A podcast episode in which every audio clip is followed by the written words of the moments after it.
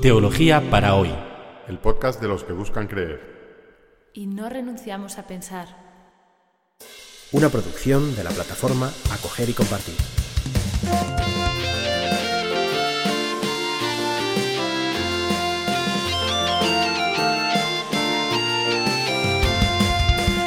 Bienvenidos al episodio 23 del podcast Teología para hoy.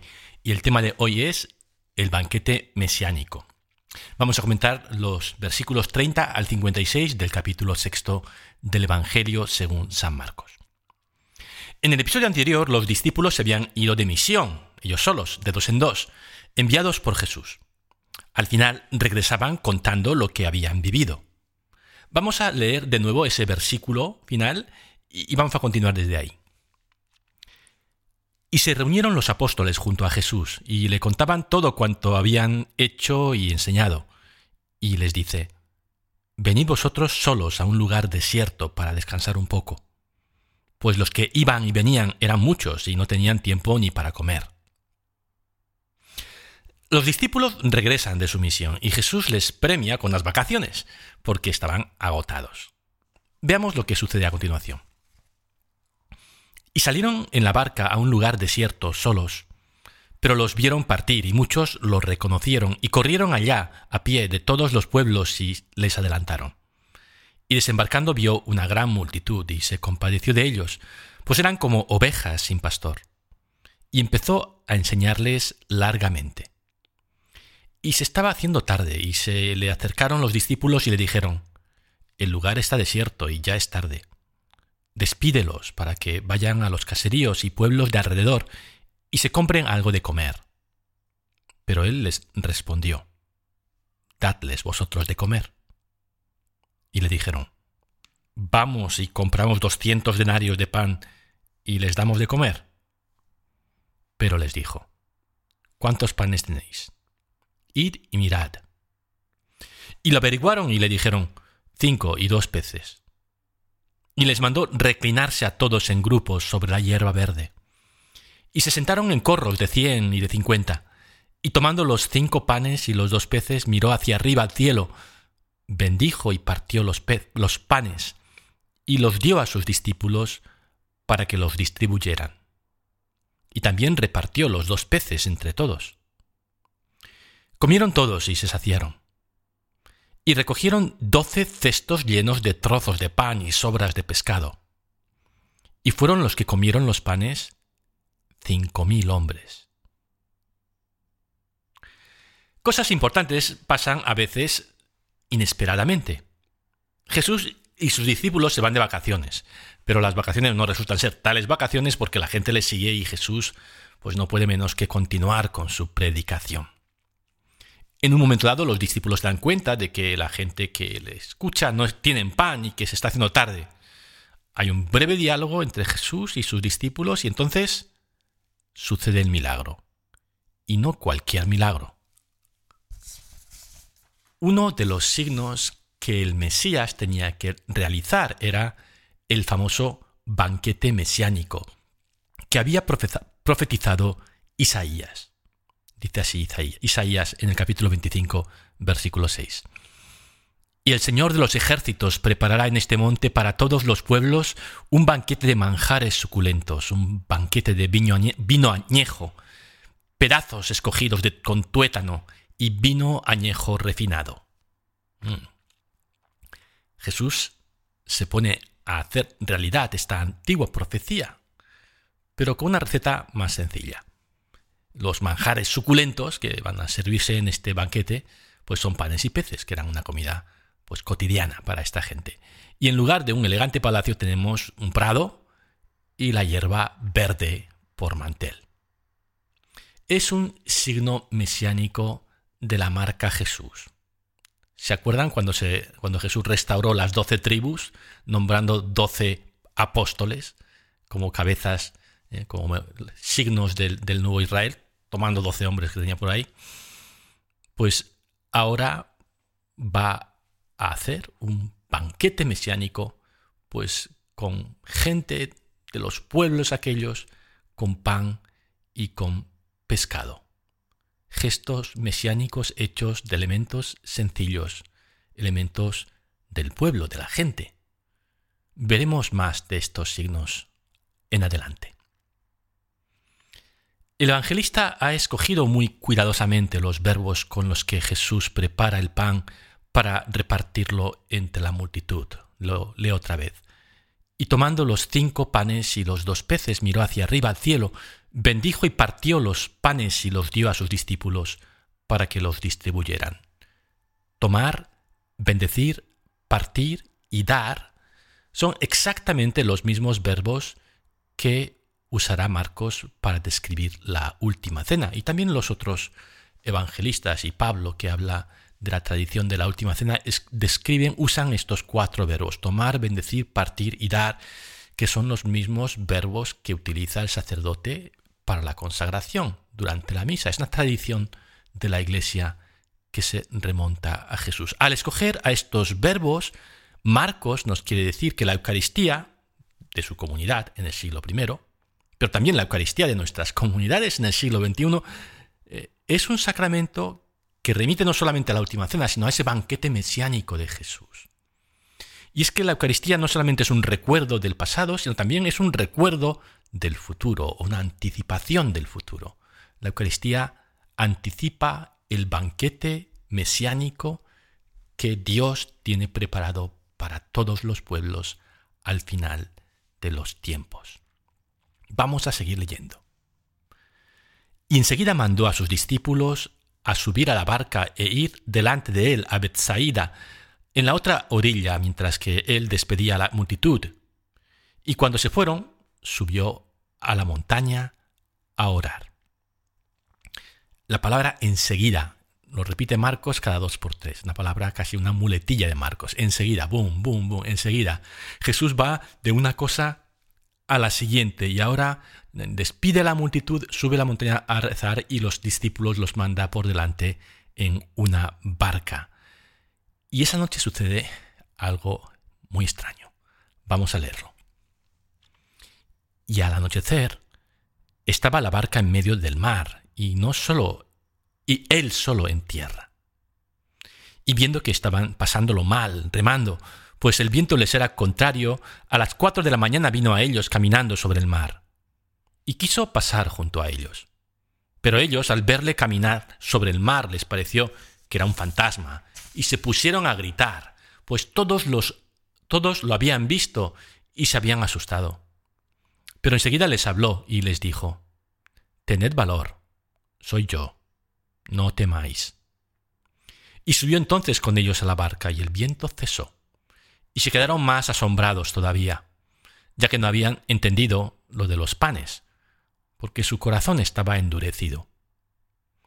Y terminada la travesía tocaron tierra en Genesaret y atracaron. ¿No les suena esto a déjà vu? Esto ya ha pasado antes, ¿no? En concreto, en el final del capítulo cuarto de Marcos, eh, Jesús también ya calmó la tormenta. Así que a estas alturas los discípulos tenían que haber eh, madurado un poquito y, y, no asustarse tanto pues con esta tormenta, ¿no? Es como que no aprenden. Y, Marcos además nos dice que los discípulos no habían entendido lo de los panes. ¿Y qué es lo que tenían que entender? Pues, pues que el significado del milagro era un banquete mesiánico. ¿Y quién hace banquetes mesiánicos? Los Mesías. O sea, que Jesús es el Mesías. Esto tenían que haberlo pillado ya a estas alturas. Pero no, no entendían lo de los panes. Y empezamos a sospechar que hay algo que no funciona con estos, con estos discípulos, que hay algo algo erróneo, algo que no, que no, que no marcha en esta gente. Y, y, además tocan tierra en Genesaret. ¿eh? Genesaret, Betsaida es la otra orilla, es el extranjero. ¿Se acuerdan que el lago divide eh, Galilea, que es tierra judía, tierra mm, parte de Israel, y la Decápolis y la Gaulanitis, que son tierras paganas. ¿eh? El oriente, o digo, el occidente, a la izquierda, al oeste, judíos. A la derecha, oriente, paganos. Pues bien, Jesús iba hacia, hacia los paganos, hacia, hacia el oriente, y resulta que vuelven al punto de partida, a Genesaret, ¿eh? a tierra judía. O sea que no han podido cruzar, no han podido cruzar el mar. Y este, y es como un pequeño fracaso, ¿no? Que este viaje no se haya realizado. Seguimos leyendo. Al salir de la barca lo reconocieron enseguida, se pusieron a recorrer toda aquella región y comenzaron a traer a los enfermos en camillas donde oían decir que se encontraba Jesús. Cuando entraba en un pueblo o una ciudad o un caserío, colocaban en la plaza a los enfermos y le pedían que les dejase tocar al menos el borde de su manto, y todos los que lo tocaban quedaban curados. La vida sigue, Jesús sigue haciendo sus curaciones, la gente se arremolina en torno a él y parece que el éxito de su misión continúa, pero, pero nosotros, los lectores, estamos ya un poco mosqueados con estos discípulos, ¿no? Tenemos como la mosca detrás de la oreja. Bueno, pues no vamos a avanzar más hoy, vamos a entrar en el capítulo 7 porque eso nos metería en otro tema que no nos daría tiempo a terminar hoy. Pero como, aún hay tiempo hoy en este episodio, vamos a aprovechar para contestar la pregunta de un oyente que nos ha mandado un email diciéndonos que hablemos un poco más de los milagros, que hemos pasado por el tema de los milagros un poco de puntillas y es verdad, y, que bueno, pues que, esto es importante, y es verdad que es importante y sale mucho en los evangelios. Vamos a hablar un poquito hoy de los, de los milagros. Y es un tema complicado, es un tema complicado. Pepe es el nombre del oyente, pues es un tema complicado, Pepe, porque porque hay una gran distancia cultural entre el mundo del Nuevo Testamento y nuestro mundo, entre la manera que tenemos de entender y de percibir la realidad que nosotros tenemos en, el, en la cultura científico-técnica en la que vivimos y, el mundo o la forma de ver que tenía la gente, la, mentalidad y, de, la gente de, los tiempos de la Biblia. ¿no? En el mundo posterior a la revolución industrial y científica que empezó en Europa, norte de Europa, en el siglo XVIII y que hoy con la globalización pues abarca gran parte de nuestro planeta, creemos que los fenómenos del mundo acontecen, eh, que acontecen en el mundo pues pueden explicarse mediante causas y efectos naturales. ¿no? Newton, que es uno de los padres, o quizá el padre de la física moderna con sus cuatro leyes, pues eh, creía que, que, todavía él, en el siglo final del XVII, comienzo del XVIII, pues creía que Dios todavía empujaba a los planetas con su dedito, porque sus ecuaciones eran pues bastante precisas, pero no muy precisas, y no cuadraban del todo las predicciones de su teoría con la realidad, con las observaciones de los astrónomos. Y, Newton todavía él pensaba que Dios con su dedito empujaba a los planetas y pues para ajustarlos a su órbita porque se quedaban pues como atrasados, ¿no? Y, y cuando un siglo más tarde se perfeccionó ese modelo teórico, ese modelo matemático de, del movimiento planetario, la, la que, descubrió que, la Tierra en realidad no gira en torno al, Sol, al centro del Sol, sino que gira en torno al punto de Laplace, pues con sus nuevas ecuaciones pues no hacía falta el dedito de Dios. Y dijo aquello tan famoso de que no le había hecho falta la hipótesis de Dios para explicar el universo. Y es verdad, ¿no? Que, que no necesitamos a Dios empujando con su dedito a los planetas. Claro, lo que un creyente ve es que Dios hizo el mundo tan bien que no necesita estar ahí con su dedito empujando a los planetas. Es decir, que el mundo está hecho bien desde el principio y los planetas funcionan pues por leyes eh, de la física y no requieren el dedito de Dios, pues faltaría más. En la Europa anterior a la Ilustración y en las pocas culturas que aún quedan en la actualidad alejadas del fenómeno de la globalización, pues los dioses y los espíritus están presentes por todas partes, casi como un elemento más del paisaje. Y los hombres y mujeres que tienen contacto con ellos, los santos, los chamanes, las brujas, los hechiceros, pues tienen la capacidad de realizar prodigios contando con la ayuda de los espíritus de este mundo invisible, ¿no? pero tan presente en su cosmovisión, en su forma de percibir la realidad. Y sin duda Jesús fue percibido por sus contemporáneos como un hombre así. Pero, pero no era el único, es decir, había más, gente que tenían estos poderes. ¿no? En la época de Jesús, antes de Jesús y después de Jesús, hasta hasta, eh, eh, hasta la erupción de esta cultura contemporánea científica en la que hoy vivimos pues casi todos. Por poner un ejemplo de, yo soy redentorista, misionero redentorista, eh, y, el fundador de los misioneros redentoristas, San Alfonso, ¿no? y estamos en Cuaresma, pues me acordaba de que una vez cuentan que San Alfonso le sirvieron pollo un viernes de cuaresma y entonces él con un milagro lo convirtió en pescado. ¿no? Entonces te cuentan cosas como esas hoy día y te sonríes. De, bueno, vale. Pero la gente se creía estas cosas pues, pues no hace mucho tiempo. ¿A dónde quiero llegar con esto? Que, que la gente de la época de la Biblia veía milagros donde probablemente nosotros veríamos otra, veríamos pues otra cosa, ¿no? Por ejemplo, hoy, jueves, pues, va a haber un eclipse, o ha habido un eclipse, pues a nosotros es un fenómeno absolutamente natural. ¿Qué pensarían de un eclipse en tantos pueblos que no conocen, no, conocen cuando el sol se apaga eh, de repente, ¿no?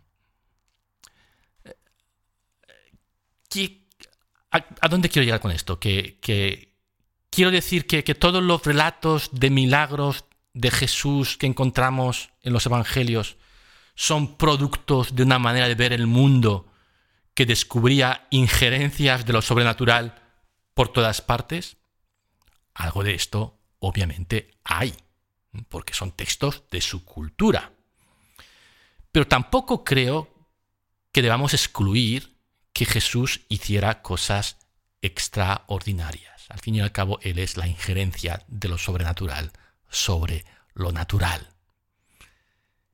Y, es un tanto fundamentalista decir, solo existe lo que describe, los que describen las ciencias naturales. De hecho, es una actitud anticientífica. El científico está abierto a los fenómenos y a partir de los fenómenos, pues hace hipótesis, ¿no? No es que eh, el, que dice solamente las leyes naturales que conocemos son las que gobiernan el universo. Ese no es un científico. Digo, sabe que no sabe, que hay cosas que, que, no sabe, que, que hay fenómenos que son inexplicables. Y, en ese sentido yo creo que Jesús hacía curaciones. ¿no?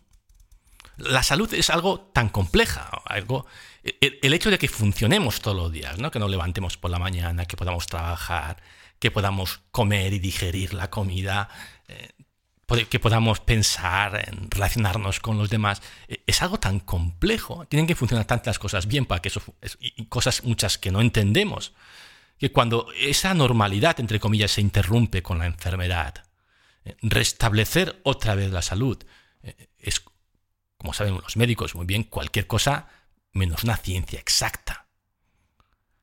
Recuerdo en concreto que una persona que conozco bien fue diagnosticada de cáncer de páncreas hace unos cuantos años, uno de los más mortales.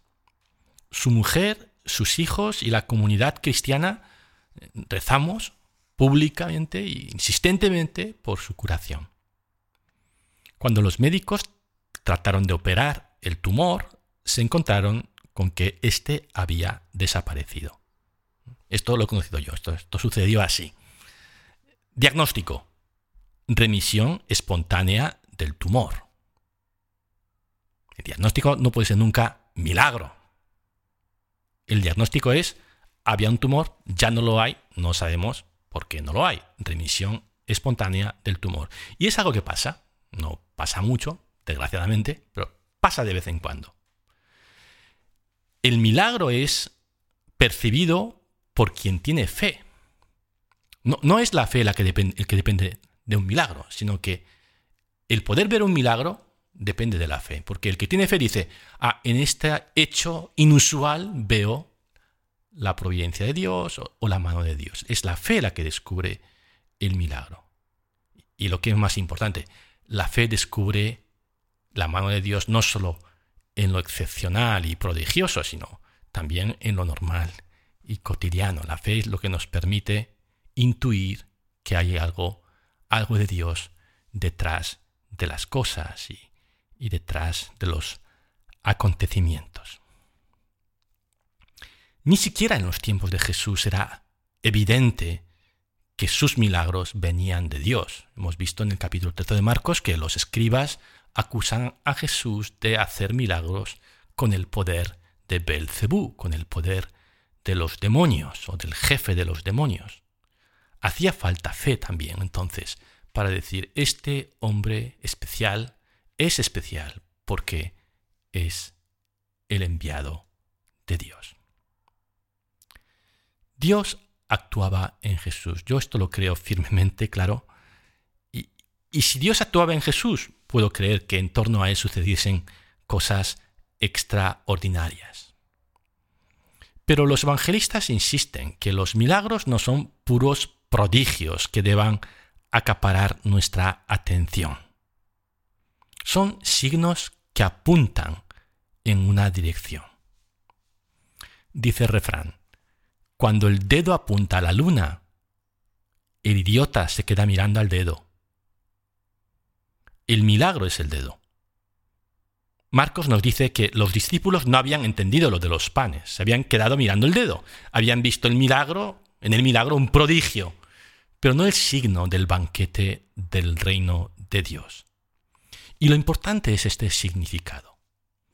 Más allá de lo que pueda haber detrás de un milagro, que es muy difícil determinar, ya hemos dicho, por la diferencia cultural que hay, lo que, lo que sí, lo que sí podemos, a lo que sí podemos acceder, eh, y esto es lo importante, es al significado del milagro. Y esto es en lo que insisten los evangelistas.